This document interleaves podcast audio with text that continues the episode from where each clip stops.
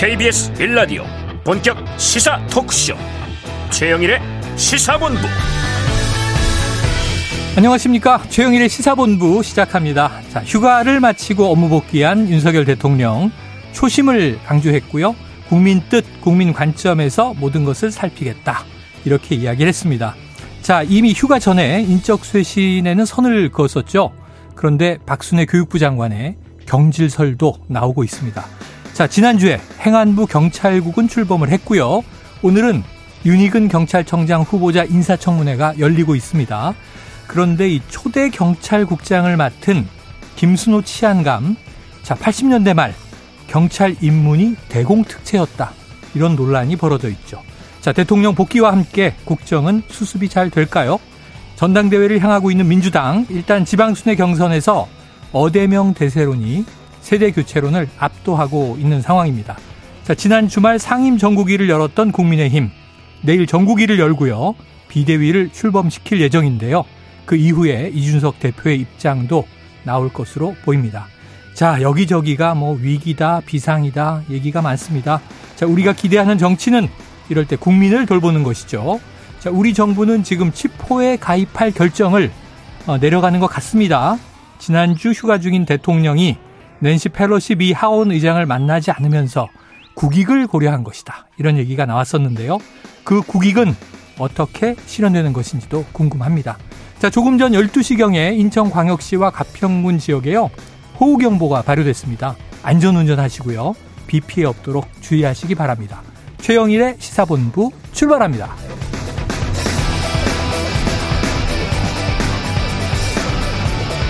네, 1부에는요, 오늘의 핵심 뉴스를 한입에 정리해드리는 한입뉴스 기다리고 있고요. 2부 10분 인터뷰. 자, 국민권익위원회 근태 관련 감사원 감사에 대한 전현희 권익위원장의 입장을 직접 들어보겠습니다. 이어서 일석이조, 그리고 국제본부도 준비가 돼 있습니다. 자, 한입에 쏙 들어가는 뉴스와 찰떡궁합, 디저트송 신청 기다리고 있으니까요. 오늘 뉴스에 어울리는 노래가 있으면 문자 샵 9730으로 자유롭게 보내주시기 바랍니다. 오늘의 디저트송 선정되신 분께는요. 치킨 쿠폰 보내드리고요. 많은 참여 부탁드리면서 짧은 문자는 50원, 긴 문자는 100원입니다.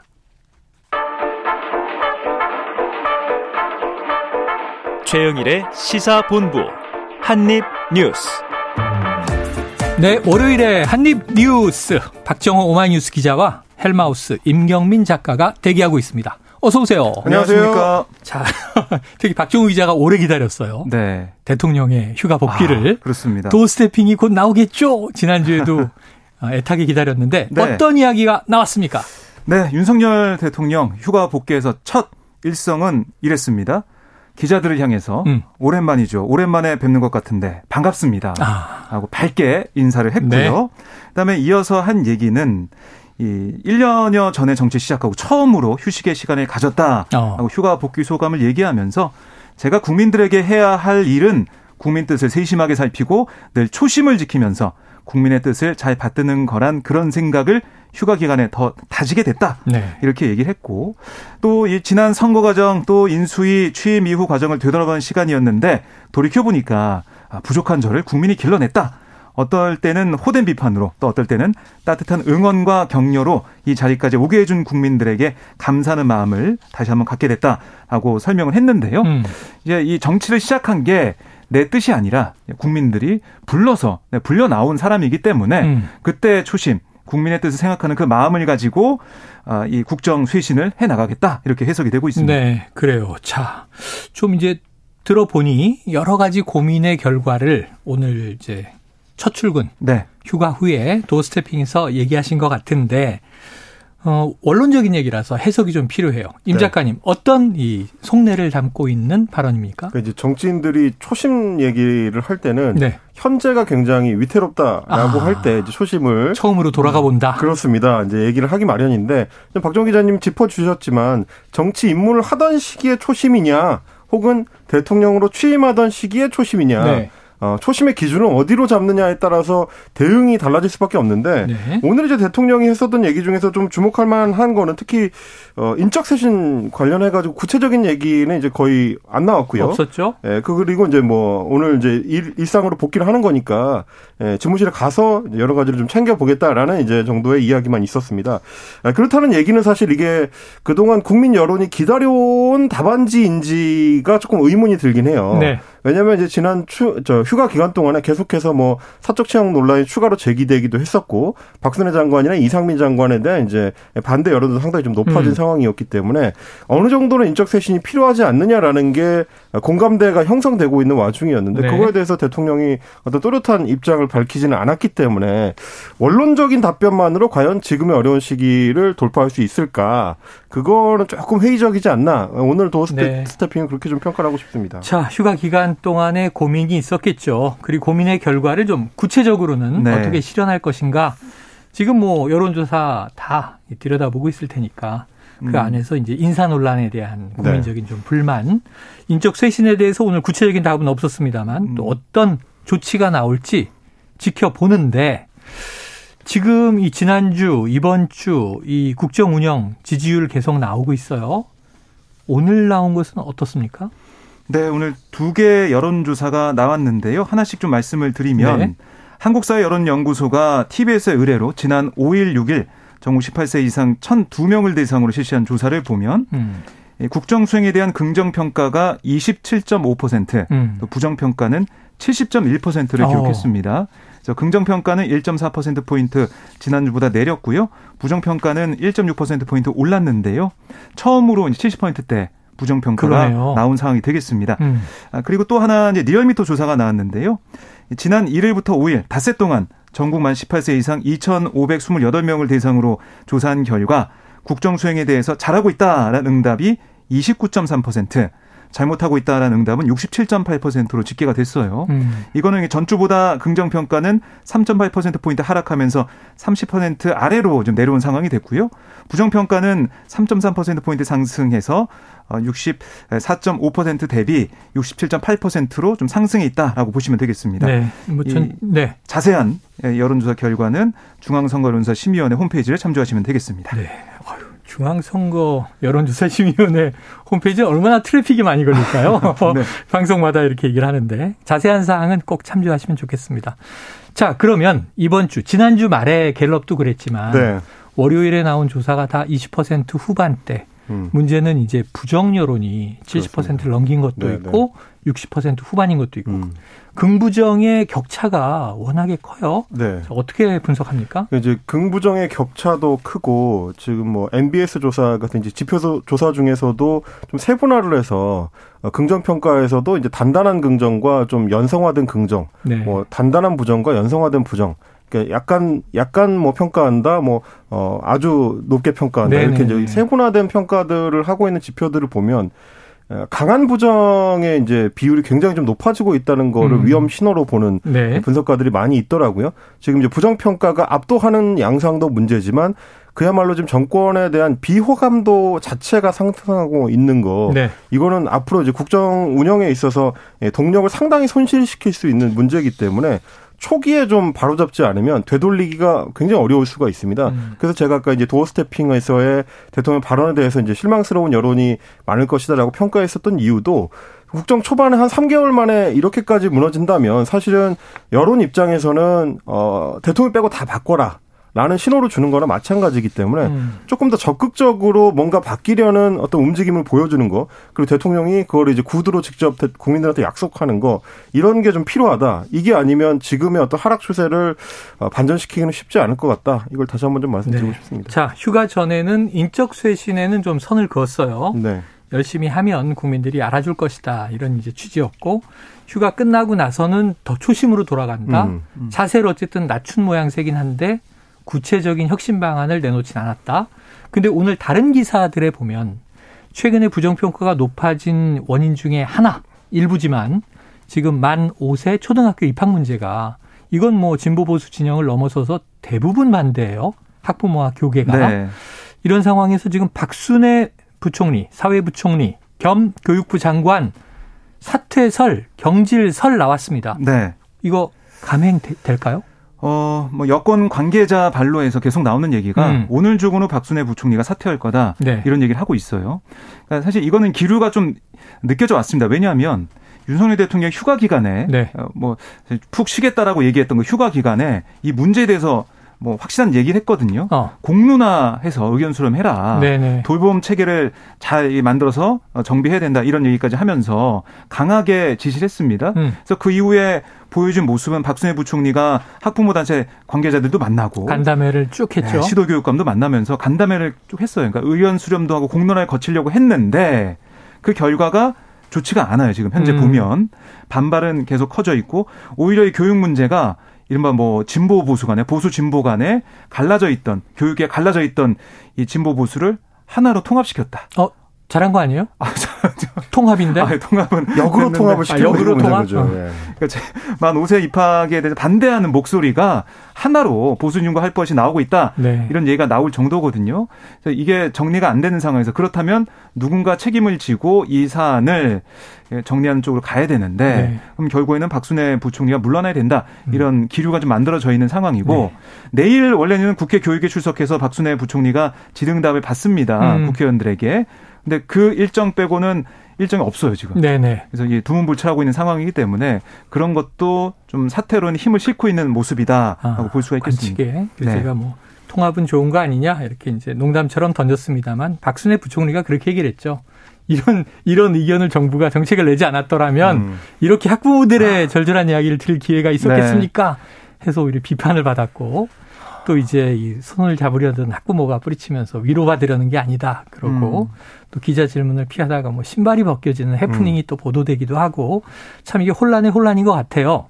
자, 자진 사퇴 네. 형식을 취한다고 하더라도 임 작가님 경질이라고 볼 수밖에 없겠죠. 사실상 경질이라고 볼 수밖에 없을 것 같고요. 어, 왜 그러냐면 특히나 지금 이제 대통령실에 대해서는 어 인적 쇄신이 없다고 이제 목을 못을 박아놓고 가고 있거든요. 그렇죠. 어제 이제 대통령실 핵심 관계자들 발로 나왔었던 기사들도 잘 보시면 지금 이제 정권 시작한 지 3개월도 안 됐는데 벌써 이렇게 내치는 것은 뭐 윤석열 대통령 리더십 스타일이 아니다라고 대통령실 관계자들이 직접 얘기한다든지 네. 그러니까 그런 것들만 보더라도 대통령실에 대한 인적 쇄신은 없는 상태인데 장관에 대한 문책은 지금 단행하는 모양이 되고 있습니다. 음. 그것도 박순애 장관 같은 경우는 지금 임기 시작한 지 한 달 조금 넘었거든요. 네네, 그렇죠. 근데 대통령실 관계자의 말을 빌려서 그걸 빗대 보자면 대통령실은 임기 시작한 지 3개월도 안 됐는데 사람 내치는 거에 대해서 조심스러운데 음. 장관은 어떻게 한 달밖에 안 된 사람을 내치는 거에 대해서 과감할 수 있느냐. 아. 이런 비판이 좀 나올 수밖에 없을 것 같고요. 그리고 굳이 비교를 하자면 인사청문회가 필요 없는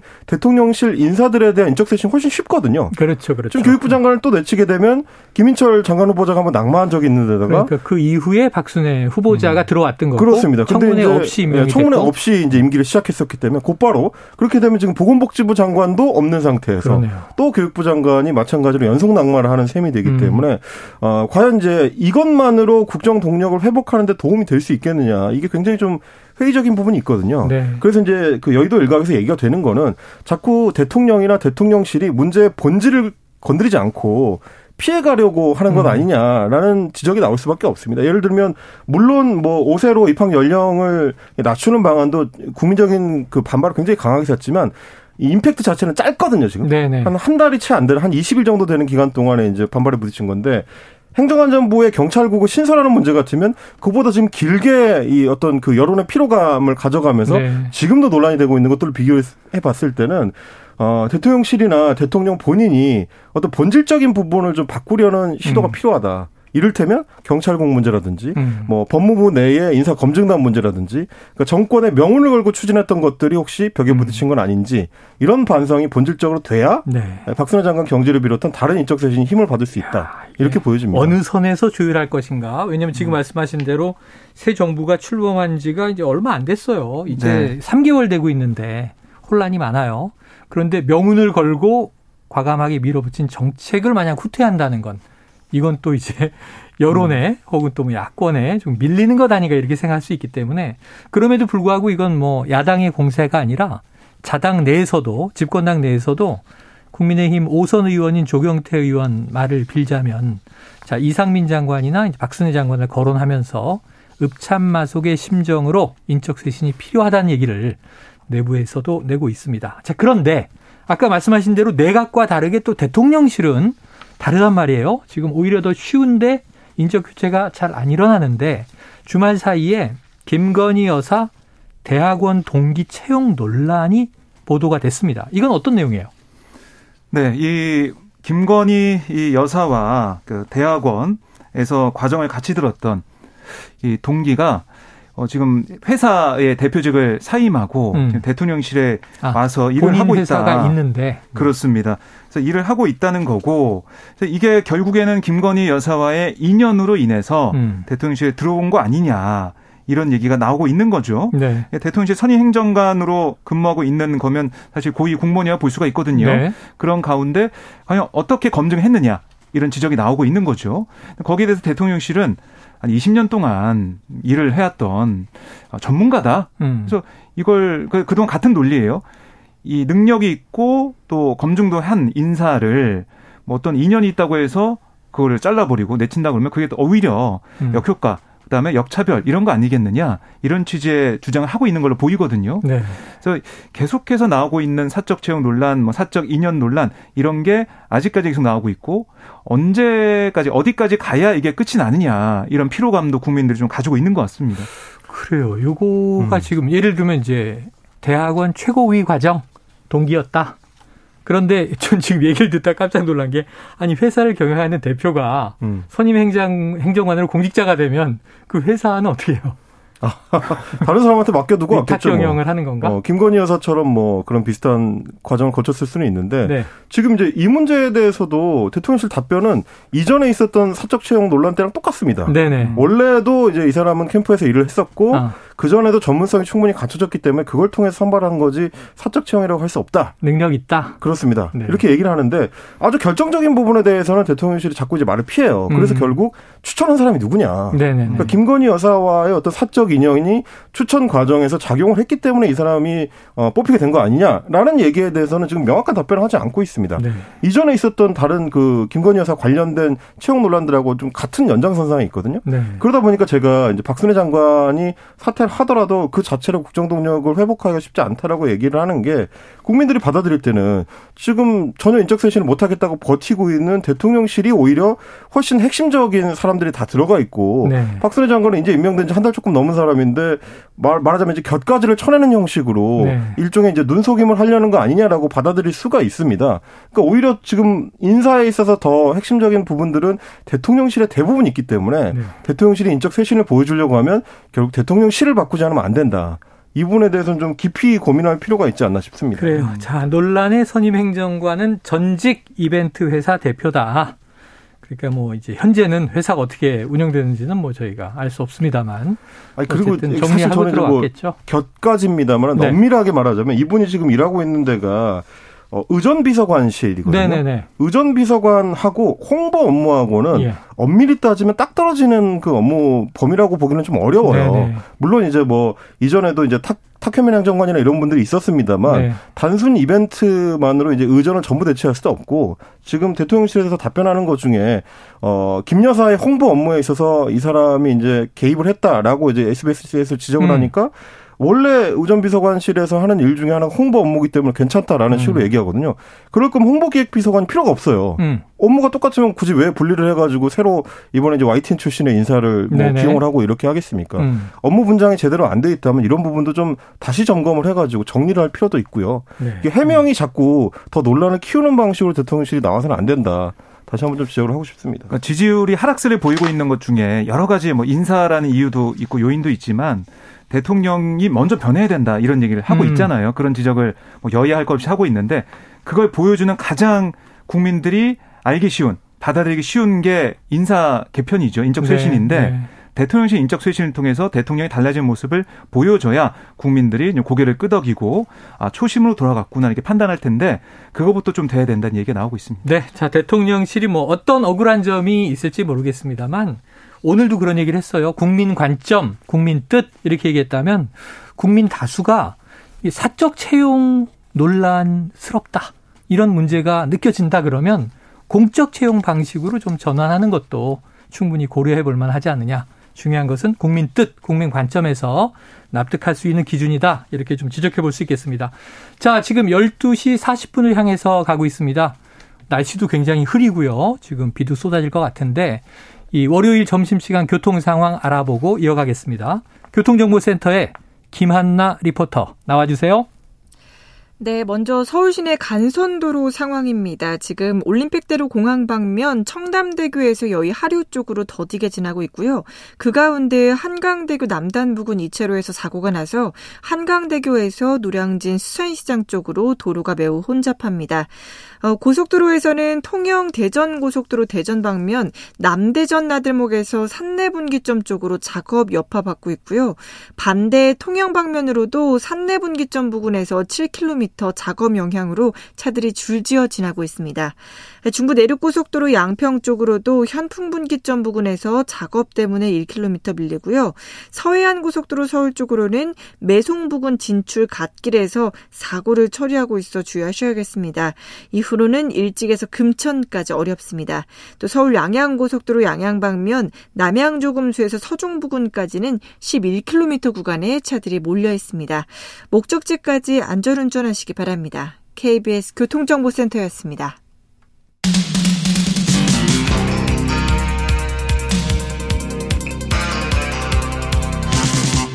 최영일의 시사본부.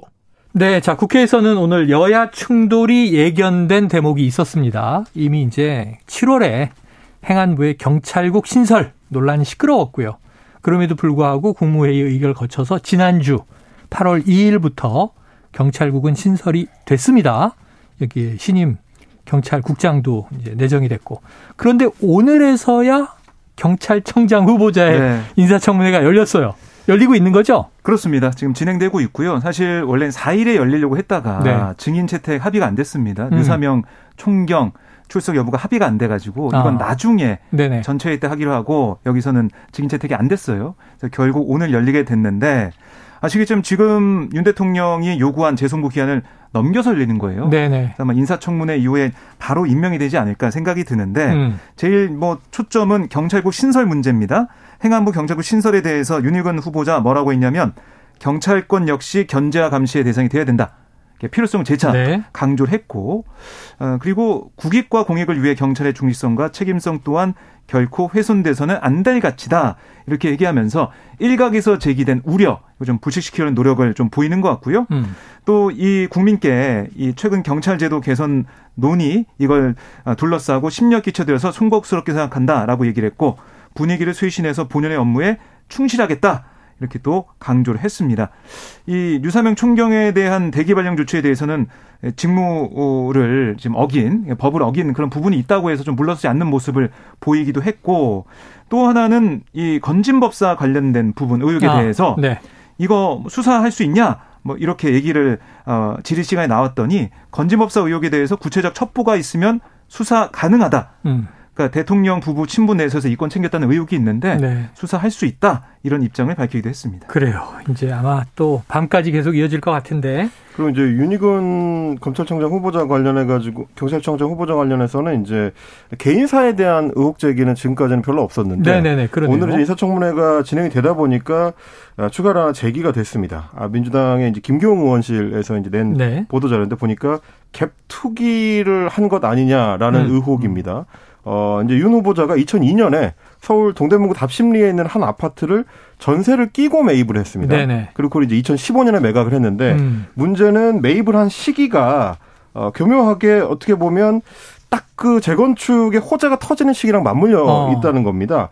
어, 이 아파트 같은 경우는 2001년에 안전 진단을 통과를 했고요. 2002년에 후보자가 매입을 했고 2003년에 예, 조합 설립이 인가가 됐습니다. 네. 그러니까 조합 설립 인가까지만 되면 이제 대부분 사업이 진행이 되는데 그렇죠. 실제로 2005년에 정비 구역에 지정이 되면서 사업이 시작이 돼서 2010년 3월에 아파트가 분양이 됐고 준공까지 오. 끝났습니다. 예. 근데 이렇게 치면 이제 어, 본인 입장에서는 굉장한 시세 차익을 거둘 수가 있는 건데 네. 문제는 뭐냐면 2015년에 아파트를 팔 때까지 윤 후보자가 해당 아파트에 거주한 적이 단 하루도 없다라는 아, 거고요. 대부분 이제 13년쯤 뭐 가지고 있었는데 그렇습니다. 13년 동안 이제 한 번도 거기에 들어갔던 적이 없고 주로 강남에 아, 자녀들의 어떤 자, 어, 교육을 위해서 강남에 거주를 했다라고 음. 지금 알려지고 있습니다. 그렇다면 결국은 어, 이제 전세를 끼고 갭투기를 하는 전형적인 과정을 간 것 아니냐.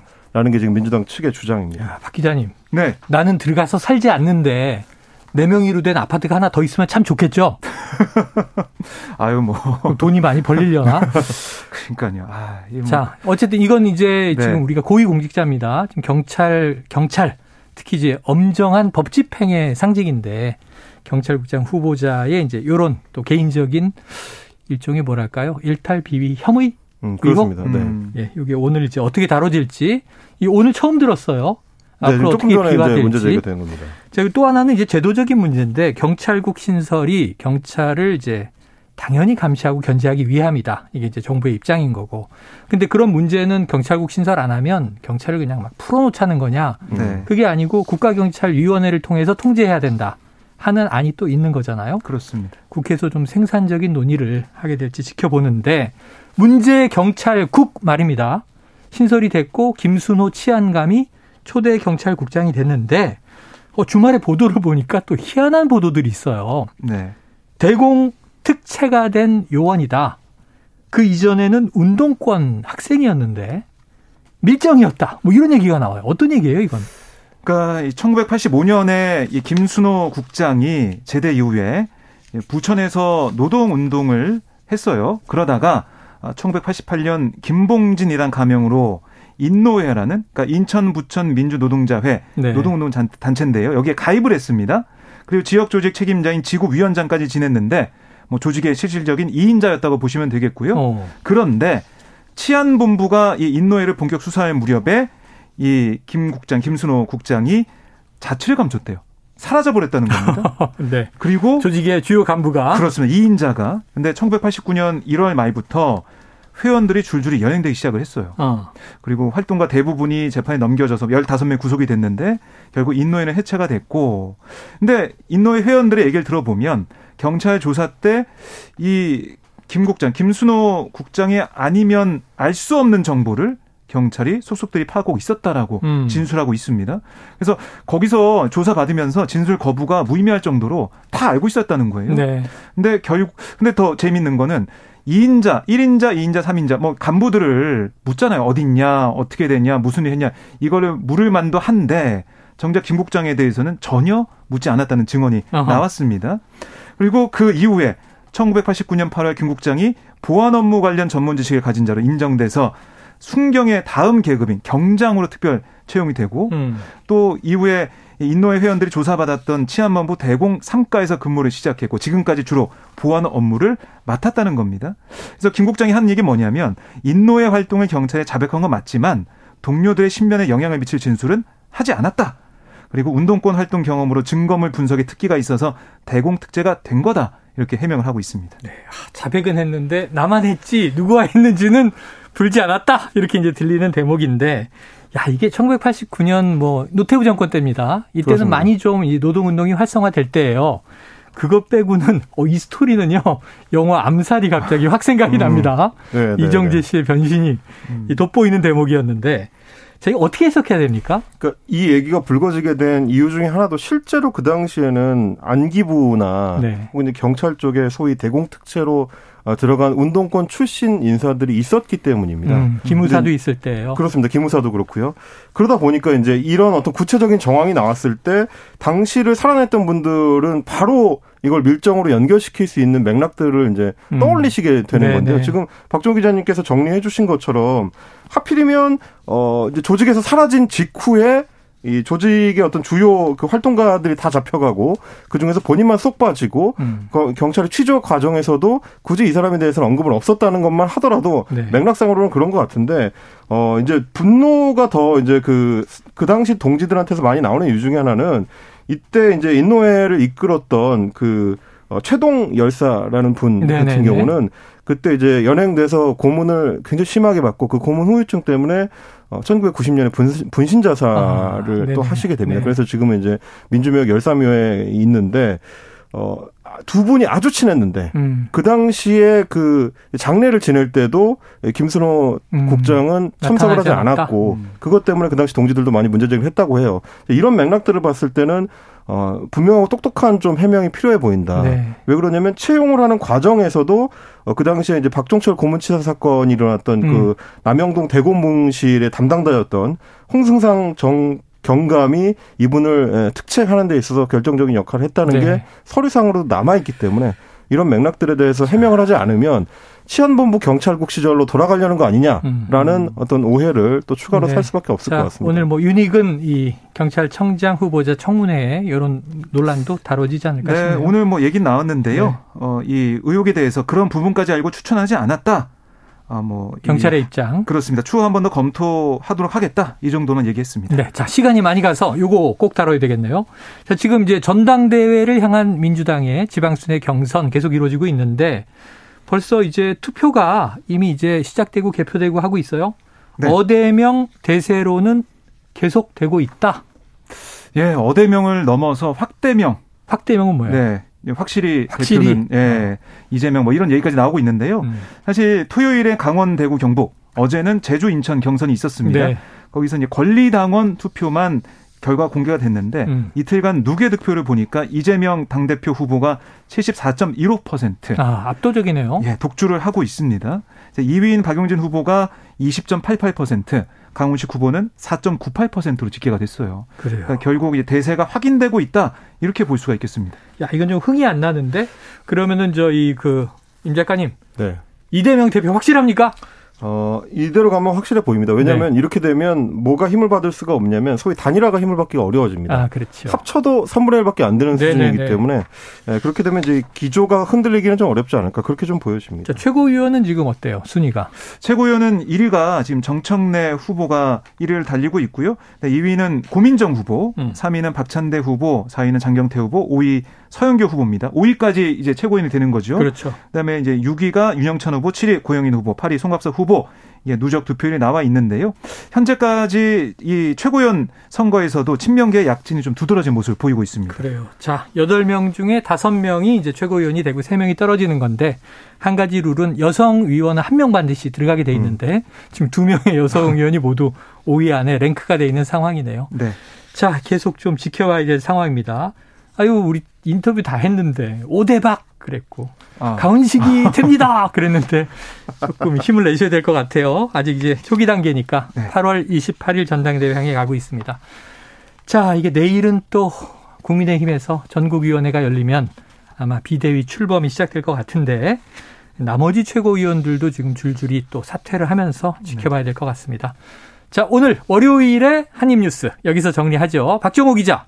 임경민 작가 수고하셨습니다. 고맙습니다.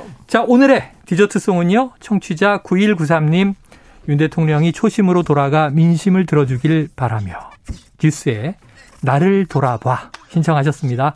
자, 치킨 쿠폰 보내드리고요. 노래 듣고 입으로 돌아오겠습니다.